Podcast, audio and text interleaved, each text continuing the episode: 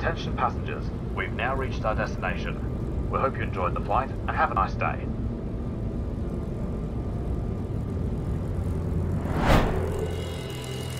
در پاییز سال 1931 هایک به لندن رفت. دهه پیش رو برای اقتصاددانها دهه وحشتناکی بود. در ابتدای دهه ذهنهاشون با علل وقوع بحران بزرگ کشتی می گرفت. همونطور که به تدریج دنیا از کنترل خارج می شد سوالات بنیادی تری به وجود می اومد. خیلی ها هم بحران بزرگ و هم ظهور کمونیسم و فاشیسم رو معلول مستقیم شکست های نظام سرمایه داری می دونستند. آیا لیبرال دموکراسی های غرب هم به سرنوشت مشابهی محکوم بودند؟ آیا بین دو ایده افراطی هیچ حد وسطی نبود؟ آیا نمی‌شد با نوعی از برنامه ریزی از شکست های سرمایه داری جلوگیری کرد و همزمان آزادی های همراه با دموکراسی رو حفظ کرد؟ جامعه چه کار باید می‌کرد؟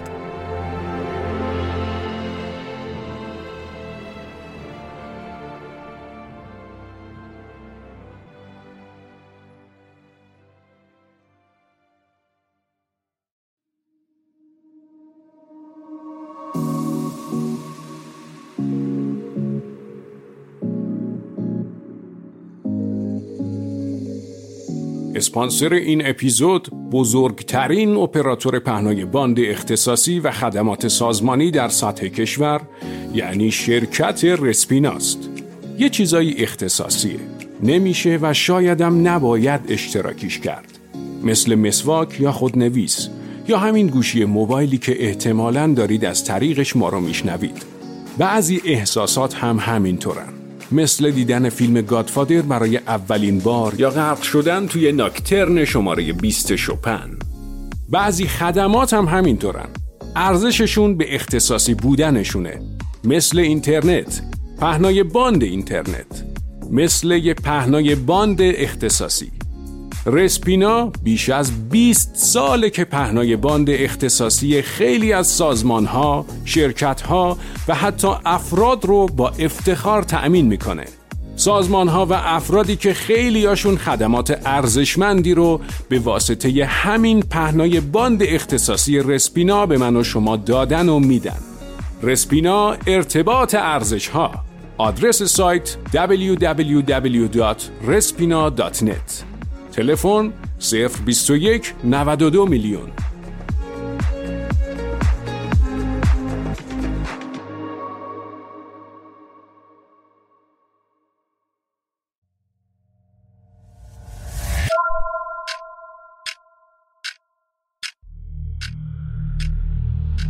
در قسمت قبل نیم سکه به سراغ مکتب اتریشی رفتیم. دیدیم که چطور کارل منگر اصول مکتب اقتصاد اتریشی رو تبیین کرد و جدال روشی اون با گوستاو اشمولر و مکتب تاریخی آلمان فضای فکری که هایک درش متولد شد رو شکل داد. در ادامه گفتیم که هایک به تدریج جذب مکتب اتریشی شد و از قهرمانش یعنی کینز فاصله گرفت. در نهایت هایک به انگلستان رفت تا از نزدیک با کینز ملاقات کنه. ملاقات این دو مرد شروعی بود بر مناظره 90 ساله بین اقتصاد کینزی و اقتصاد هایکی.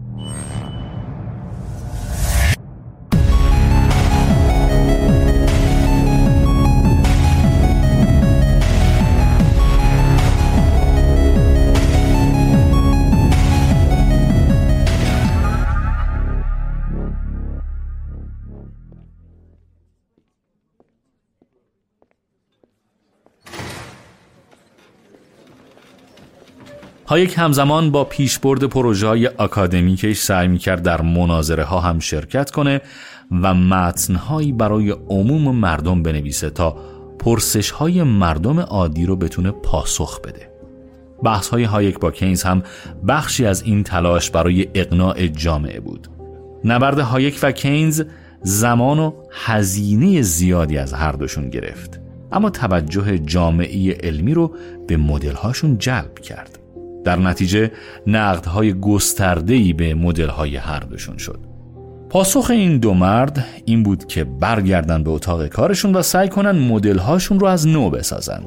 کار کینز زود تموم شد و نتیجه نظریه عمومی اشتغال بهره و پول بود.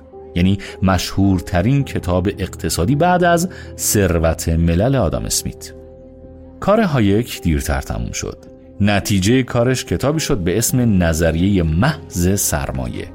کتاب در سال 1941 به سرانجام رسید. یعنی درست نقطه ای از جنگ که نه کاغذی برای چاپ بود و نه دانشجویی برای اینکه بخواد کتابو بخونه. کتاب چندان تأثیری روی جامعه علمی نذاشت. خیلی از طرفدارها و شاگردای هایک دیگه حتی کل مکتب اتریشی رو زیر سوال می بردن و کتاب پیچیده و سنگین هایک هم نتونست نگاه ها رو عوض کنه. به تدریج مباحثه تند و تیز هایک و کینز هم فروکش کرد. کینز تصمیم گرفت نقدهای هایک رو بیشتر بررسی کنه و اصلاحاتی در نظریه خودش ایجاد کنه. هایک هم قانع شده بود که نظریه کینز اونقدرام بد نیست. تشدید اوضاع بحرانی اروپا ضربه آخر رو به مباحثه هایک و کینز زد. علاقه تحقیقاتی هایک هم به تدریج گسترش پیدا کرد. رشد سوسیالیسم هایک رو تشویق کرد که ارزیابی و نقد دقیق تری از بنیانهای اقتصادی سوسیالیسم ارائه بده. اما متوجه شد که نقد اقتصادی سوسیالیسم برای خیلی ها قانع کننده نیست. هایک فهمید که اگه قراره با سوسیالیسم مبارزه کنه باید جبهه مبارزه خودش رو گسترش بده. این شد که پروژه عظیم هایک یعنی پروژه سوء استفاده از خرد کلید خورد. با اینکه اون پروژه هیچ وقت رسما به پایان نرسید اما تبدیل به یکی از اثرگذارترین تلاش های هایک شد. مسئله ذهن هایک رو به خودش مشغول کرده بود که امروزه جامعه ما رو هم درگیر کرده. چرا افکار عمومی حرف اقتصاددان ها رو نمیپذیره؟ پاسخ هایک سرراست بود. ریشه دیدگاه های جامعه امروز رو میشه در اندیشه های اقتصاددانان نسل های قبل جستجو کرد. بغده هایک بزرگترین دستاورد اقتصاددانان کلاسیک کشف مکانیسمیه که فعالیت های اقتصادی رو هماهنگ می‌کنه. این مکانیسم نه اختراع کردنی بود و نه نتیجه برنامه ریزی آمدانه بلکه نتیجه خود انگیخته کنشهای آدمهای بیشماره این مکانیزم همون چیزیه که آدم اسمیت بهش می‌گفت دست نامرئی بقیده هایک کشف این مکانیزم بود که موضوعی برای مطالعه به اقتصاددان ها داد. خودانگیخته بودن نظام بازار باعث شده که خیلی ها حتی باور نداشته باشن که همچین چیزی وجود داره.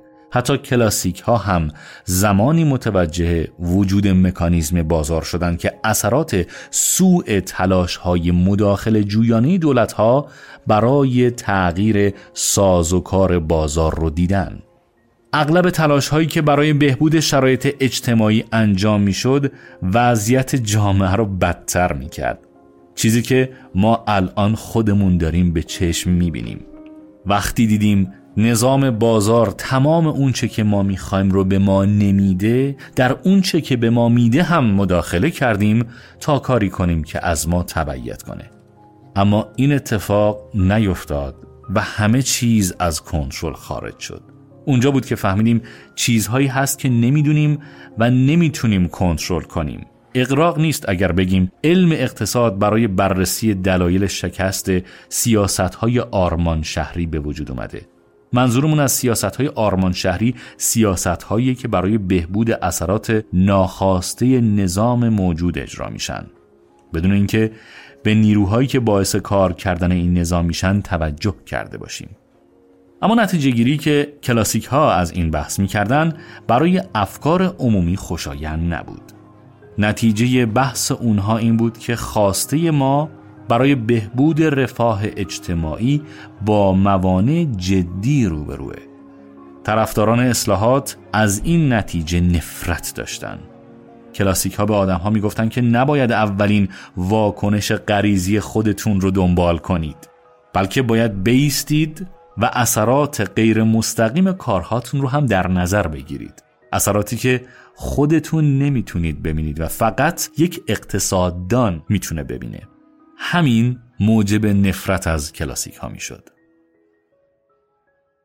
چارچوب نظریه کلاسیک ها اواسط قرن 19 میلادی مورد حجم قرار گرفت. حتما نظریه کلاسیک نیاز به اصلاح و بهبود داشت. اما منتقدین نظریه کلاسیک یعنی مکتب تاریخی آلمان نقدهای بسیار مخربی داشتند.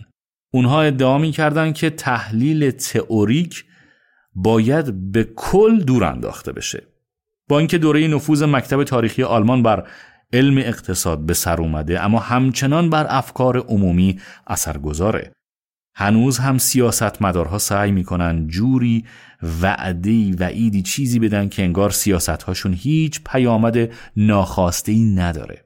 هنوز هم انگار برای سیاستمدارها هیچ تصمیم سختی وجود نداره. هنوز هم انگار نیازی به فهم علم اقتصاد نداریم. مکتب تاریخی آلمان باعث شد که اقتصاددانهای دهه 1930 خیلی نتونن با اعتماد به نفس صحبت بکنن. از طرف دیگه ریشه پیشنهادات سیاسی خاص این دوره رو می‌شد در مکتب سوسیالیسم جستجو کرد. سوسیالیسم همه جا جار می‌زد که پیروزی نهایی با برنامه ریزیه و در نهایت هیچ گریزی از برنامه ریزی نیست. سوسیالیسم ادعا می کرد که اگه هیچ ای برای برنامه ریزی وجود نداشته باشه آشوب همه جا رو در بر می‌گیره. اما هایک معتقد بود که طرفداران برنامه ریزی حتی اگه خودشون هم متوجه نباشن دارن حرفهای سوسیالیسم رو تکرار می‌کنن. بنابراین هایک به این نتیجه رسید که به جای اینکه با کینز بحث کنه بهتره که با سوسیالیسم مبارزه کنه. نبرد هایک با طرفداران برنامه ریزی سوسیالیستی تا سالها ادامه پیدا کرد و با گذر زمان تشدید هم شد. پروژه سوء استفاده از خرد تلاش هایک برای نقد بیرحمانی ایده های سوسیالیستی بود. Socialism assumes that all the available knowledge can be used by a single central authority. 27 آگوست سال 1937 هایک در نامه‌ای به دوست قدیمی دوران دانشگاهش یعنی فریتز مکلاپ اقتصاددان بزرگ اتریشی از نقشش برای اجرای این پروژه بزرگ گفت. نقشه‌ای که قرار بود پروژه های تاریخی گسترده از تاریخ روشنفکری روش شناسی و تحلیل مسائل اجتماعی رو در بر بگیره و همه و همه با هدف روشنسازی پیامدهای سوسیالیزم اتفاق بیفته. تاریخ نامه هایک به مکلاپ جالب بود. چهار روز قبل از این تاریخ معاهده عدم تخاصم مولوتوف ریبنتروپ بین اتحاد جماهیر شوروی و آلمان امضا شده بود. پنج روز بعد از این تاریخ هیتلر به هلند حمله می‌کنه. روز بعدش انگلستان و فرانسه به آلمان اعلان جنگ میدن جنگ جهانی دوم شروع شده بود.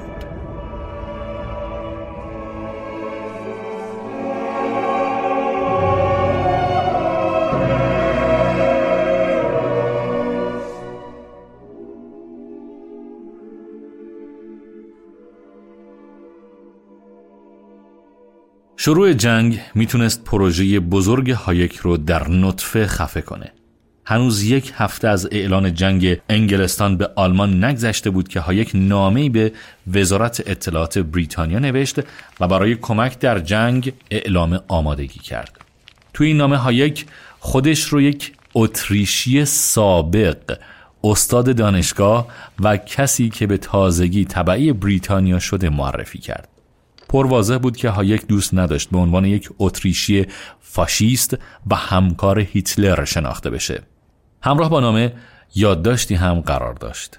در این یادداشت هایک پیشنهاداتی برای وزارت اطلاعات بریتانیا داشت که چطور یک کمپین تبلیغاتی موثر رو علیه نازیسم توی کشورهای آلمانی زبان کلید بزنه. هایک که تصور می‌کرد در این کمپین تبلیغاتی قرار جایی داشته باشه اعلام کرده بود که می‌تونه بخشی از این پروژه رو بر عهده بگیره سه ماه طول کشید تا هایک پاسخ نامه‌ش رو دریافت کنه اگه وزارت اطلاعات بریتانیا پیشنهاد هایک رو قبول می کرد تاریخ زندگی هایک و تاریخ اندیشه اقتصادی شاید به کلی تغییر می کرد.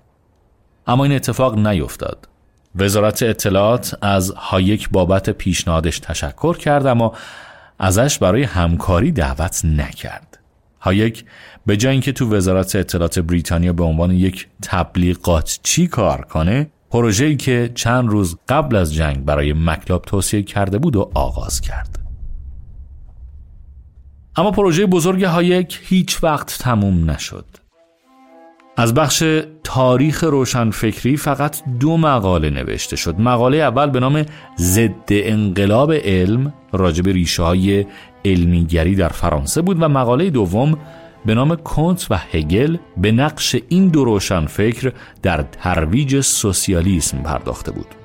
از بخش روش شناسی و مسائل اجتماعی پروژه هم در نهایت مقاله‌ای در اومد به اسم علمیگری و مطالعه جامعه. منظور هایک از علمیگری روی کرده کسایی بود که سعی می کردن پدیده های اجتماعی و اقتصادی رو با استفاده از روش های علوم طبیعی مطالعه کنند. ابزارهای دقیق و نتایج قطعی روش های علوم طبیعی باعث شده بود که طی قرن 19 میلادی واژه علم تبدیل به کلمی مقدس بشه. نتیجه این شد که به تدریج روش های علوم طبیعی در علوم انسانی هم به کار گرفته شد. جامعه دانشمندان علوم انسانی به جای اینکه روح علم رو به کار بگیرن روش های علم رو کورکورانه به کار گرفتن. هایک به تقلید چشم بسته از روش زبان علم میگه علمیگری. هایک معتقد بود که در بطن علمیگری یک پیش قضاوتی بزرگ وجود داره. چرا که حتی قبل از اینکه ماهیت پدیده مورد مطالعه رو بررسی کنیم فرض می‌کنیم که بهترین روش مطالعهش رو می‌دونیم. اما به اعتقاد هایک این روش روش مناسب مطالعه پدیده های اجتماعی نیست. هایک معتقده که وظیفه دانشمند علوم اجتماعی اینه که نشون بده چطور عقاید و باورهای کنشگران باعث میشه که از طریق کنشهاشون به صورت خواسته یا ناخواسته ساختارهای پیچیده تری به وجود بیارن که اساس جهان اجتماعی ما رو تشکیل میده. جملهش سخته قبول دارم. بذارید یه بار دیگه توضیح بدم.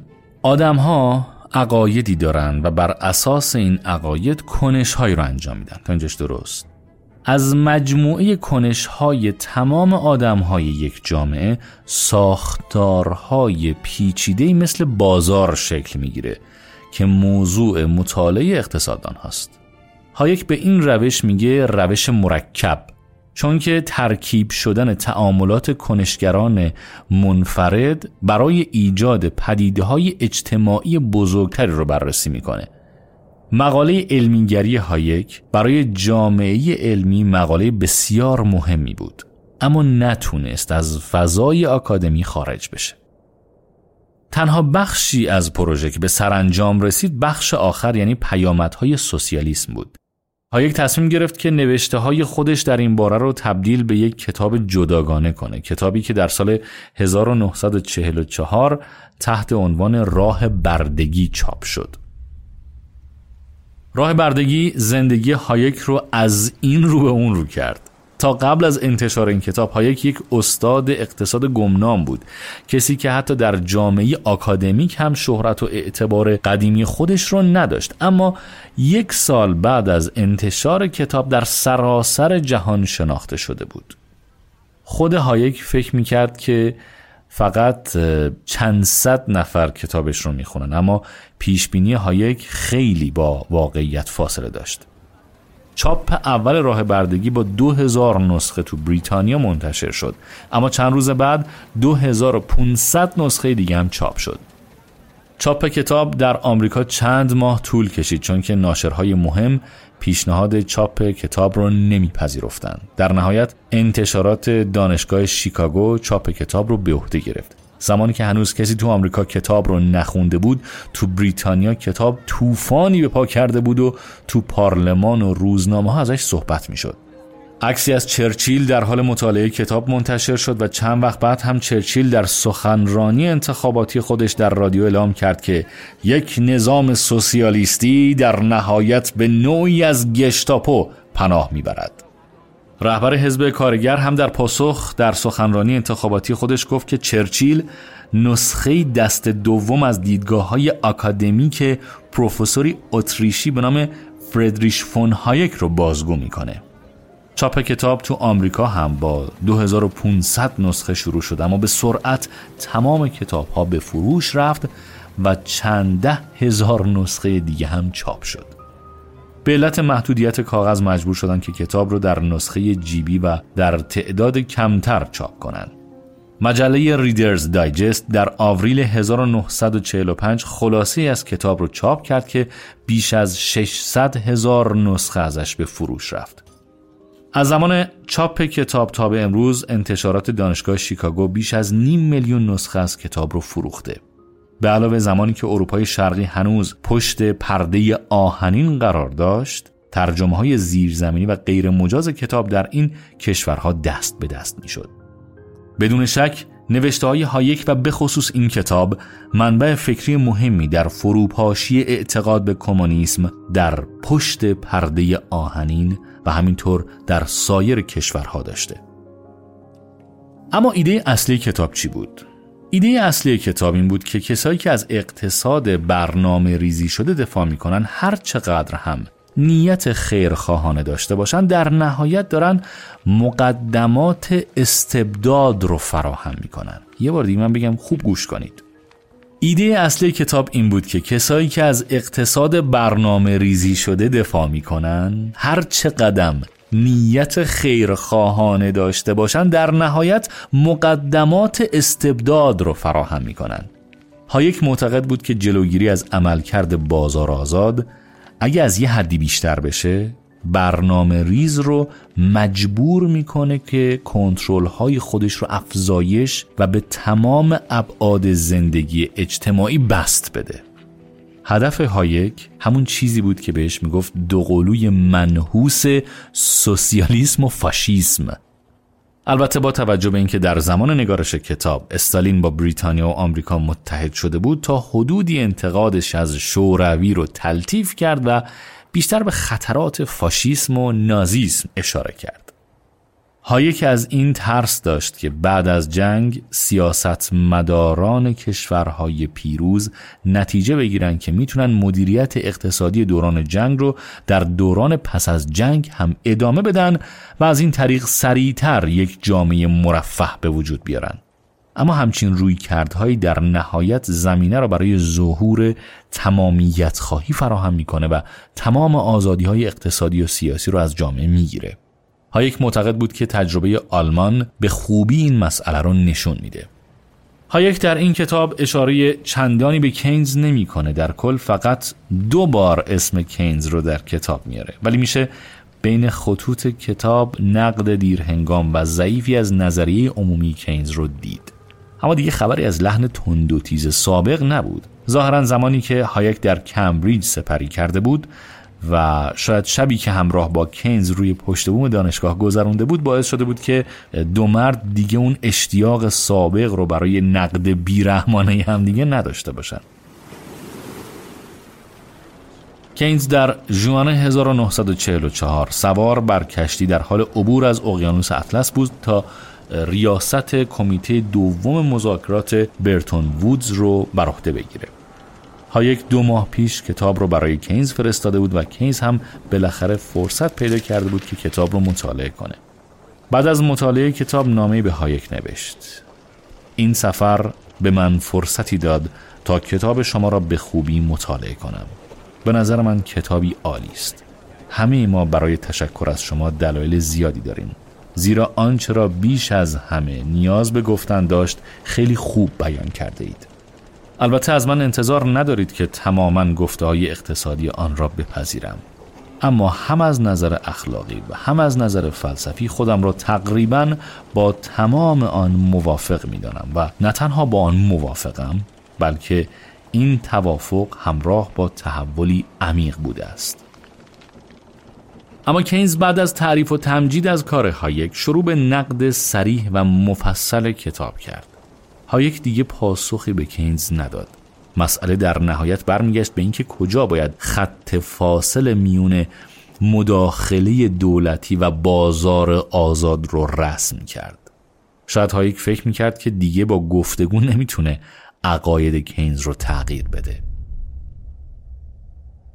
موفقیت عمومی کتاب راه بردگی در ایالات متحده باعث شد که از هایک برای سخنرانی در پنج دانشگاه آمریکایی دعوت بشه. همین که هایک به آمریکا رسید بهش گفتن که علاوه بر دانشگاه ها باید به یک تور سخنرانی عمومی تو کل کشور هم بره و برای مردم عادی سخنرانی کنه. هایک از این کار وحشت داشت. تا حالا هیچ سخنرانی عمومی برگزار نکرده بود اما در عمل انجام شده قرار گرفته بود. هایک پنج هفته آمریکا رو گشت و با مردم صحبت کرد. فورا به یک قهرمان تبدیل شد. کم کم از این زندگی سلبریتی‌طور لذت برد. اما بعدا گفت که این زندگی براش تجربه بسیار مخربی بوده. نگارش کتاب باعث شده بود که بین همکارای اقتصاددانش بی‌اعتبار بشه. بنابراین نه تنها نفوذ تئوریک هایک کم شد بلکه بیشتر دپارتمان های اقتصاد هم ازش متنفر شدند. شاید اگر هایک زندگی به عنوان یک شومن رو ادامه می‌داد می‌تونست در عرصه سیاستگذاری کلان اقتصادی تأثیر گذار باشه. اما اعتماد به نفس کینز رو برای شومن بودن نداشت. لهجه غلیظ و شخصیت درونگراش هم مزید بر علت شد. به همین خاطر بدون سر و صدا به بریتانیا برگشت. نفرتی که همکاران اقتصاددان هایک ازش پیدا کرده بودند باعث شد که موقعیت کاریش تضعیف بشه. مدتی بعد هم کینز از دنیا رفت و هایک یک دوست نزدیک و همینطور مهمترین علت اقامتش در انگلستان رو از دست داد. از طرف دیگه هایک از همسرش طلاق گرفت و دو بچهش رو رها کرد تا با دختر عموش ازدواج کنه. این کار باعث شد که حتی نزدیکترین دوستانش هم ازش متنفر بشن. حالا هایک به حقوق بیشتری نیاز داشت که از همسر قبلی و فرزندانش هم حمایت مالی کنه. در نتیجه مجبور شد به ایالات متحده مهاجرت کنه. جستجوی شغل در آمریکا مدتی طول کشید. هایک دوست داشت که در دانشگاه شیکاگو مشغول به کار بشه اما این کار راحت نبود. اقتصاد مکتب اتریشی هایک پیچیده و تاریخ گذشته قلمداد می‌شد. تفاوت زیادی بین مکتب اتریشی هایک و مکتب شیکاگو وجود داشت. تقدسی که بازار برای هایک داشت برای شیکاگویی ها به اندازه دخالت دولت ناکارا تلقی می شد.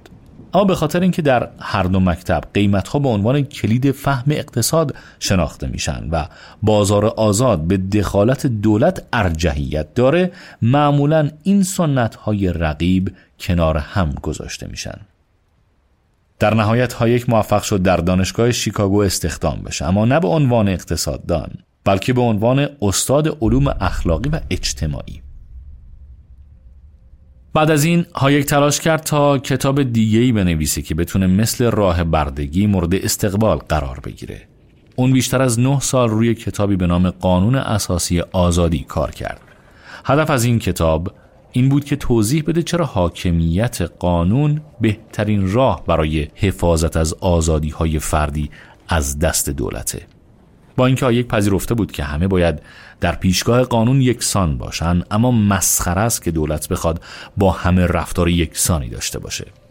هایک معتقد بود که تفاوت‌های موجود بین مردم جامعه برای حفظ پیشرفت و رفاه جامعه ضروریه. هایک رشد اقتصادی رو تا حدودی نتیجه نابرابری می‌دونست. دیدگاه های هایک در مورد بازار آزاد و سوسیالیست ها و کمونیست ها باعث شده بود که محافظه‌کارها هایک رو هم یکی از خودشون تلقی کنند. اما هایک در ضمیمه کتاب قانون اساسی آزادی یادداشتی نوشت با عنوان چرا من یک محافظه‌کار نیستم و در انتها خودش رو یک لیبرال معرفی کرد نگارش قانون اساسی آزادی در روز تولد 60 سالگی هایک به اتمام رسید و یک سال بعد یعنی سال 1960 منتشر شد. کتاب خلاف راه بردگی زیاد سر و صدا نکرد. نقدها و میزان فروش کتاب باعث شد که هایک دچار افسردگی بشه. سال بعد هم حمله قلبی ملایمی رو تجربه کرد که به درستی تشخیص داده نشد و باعث شد افسردگی هایک تشدید بشه. نگرانی که از حقوق دوران بازنشستگیش داشت باعث شد دانشگاه شیکاگو را رها کنه و به آلمان برگرده. به دانشگاه فرایبورگ که تقریبا 200 کیلومتر از اتریش فاصله داشت و به اساتیدش حقوق بازنشستگی می‌داد. حالا بعد از 20 سال تبعید به خونه برگشته بود. بعد از 20 سالی که بدون پیشوند فون زندگی کرده بود دوباره مجبور بود خودش رو فون هایک معرفی کنه. طی پنج سال بعد هایک مدام درگیر بیماری قلبی و افسردگی بود. موفقیت مداخلات دولتی در کشورهای اروپایی هم اندیشه های هایک رو زیر سوال برده بود. جهان خیلی سوسیالیستی بود. ایده های هایک دیگه نو نبود. به نظر می رسید که دیگه هیچ گوش شنوایی برای حرف های هایک وجود نداره. هایک در پایین ترین حالت خودش قرار داشت.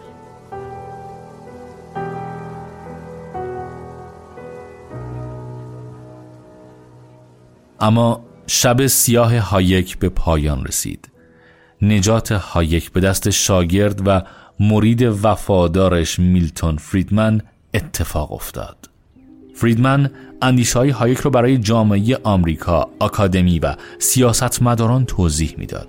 حتی مستقیما در کمپین های انتخاباتی نامزدهای جمهوری خواه مشارکت داشت و برنامه اقتصادی اونها رو مبتنی بر نظرات هایک می نوشت. البته در اپیزود بعدی بیشتر راجع به فریدمن صحبت می‌کنیم اینجا کافیه که بگیم فریدمن نقش مهمی در ترویج دوباره اندیشه های هایک داشت. شهرت هایک در حال افزایش بود. در نهایت در سال 1974 جایزه نوبل اقتصاد به هایک داده شد.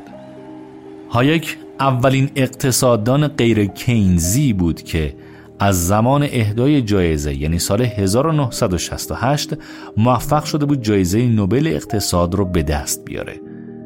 در مراسم اهدای جایزه گفته شد که این جایزه به خاطر کار هایک روی نظریه پولی و نوسانات اقتصادی و همینطور پیشبینی بحران بزرگ آمریکا به هایک داده شد.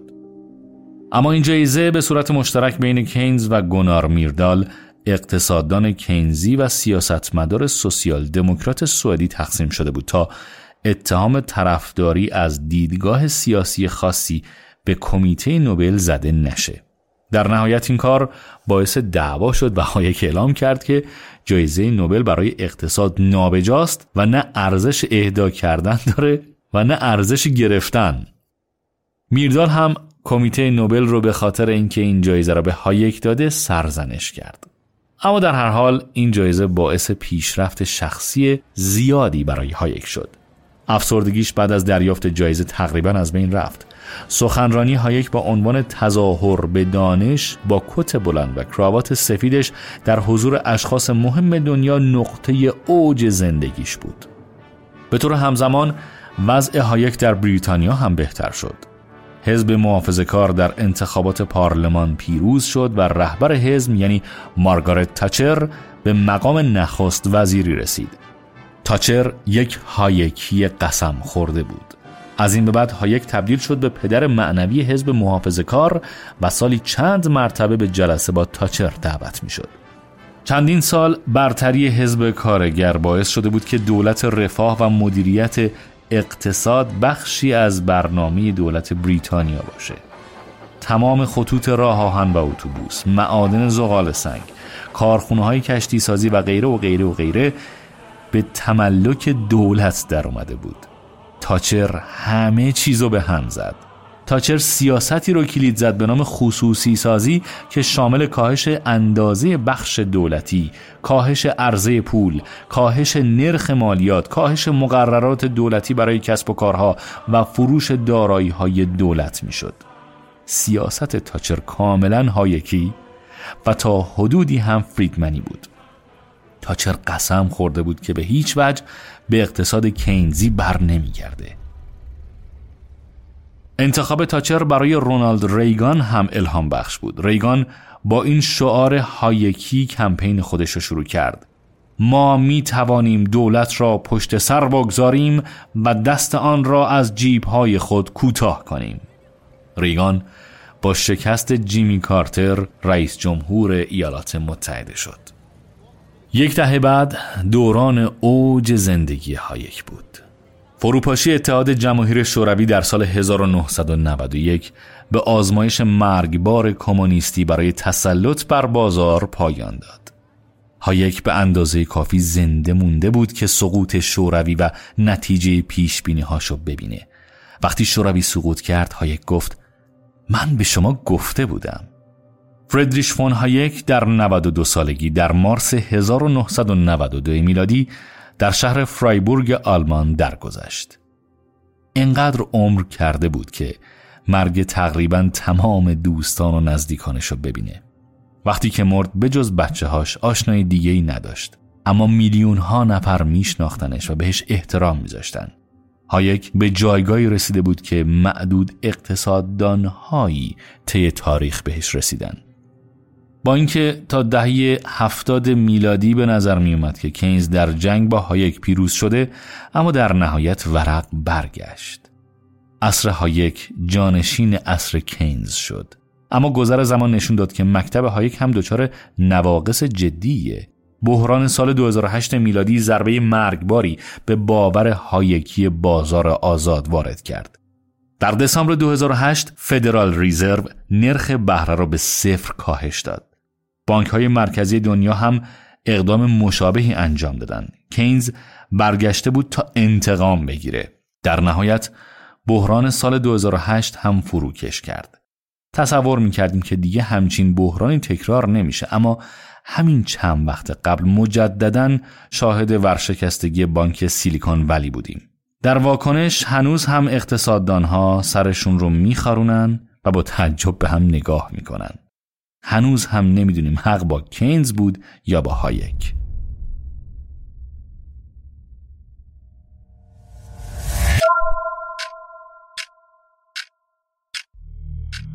در قسمت بعدی نیم سکه به سراغ اقتصاددانی میریم که در نهایت معمای چرایی وقوع رکود بزرگ آمریکا رو کشف کرد. اقتصاددانی که سعی کرد ایده های هایک و کینز رو آشتی بده. این مرد با اینکه ریز جثه بود اما زبان تند و تیزی داشت و معروف بود به اینکه همه از مناظره باش وحشت دارن. در قسمت بعدی نیم سکه به سراغ شاگرد و مرید وفادار هایک یعنی میلتون فریدمن و مکتب شیکاگو میریم.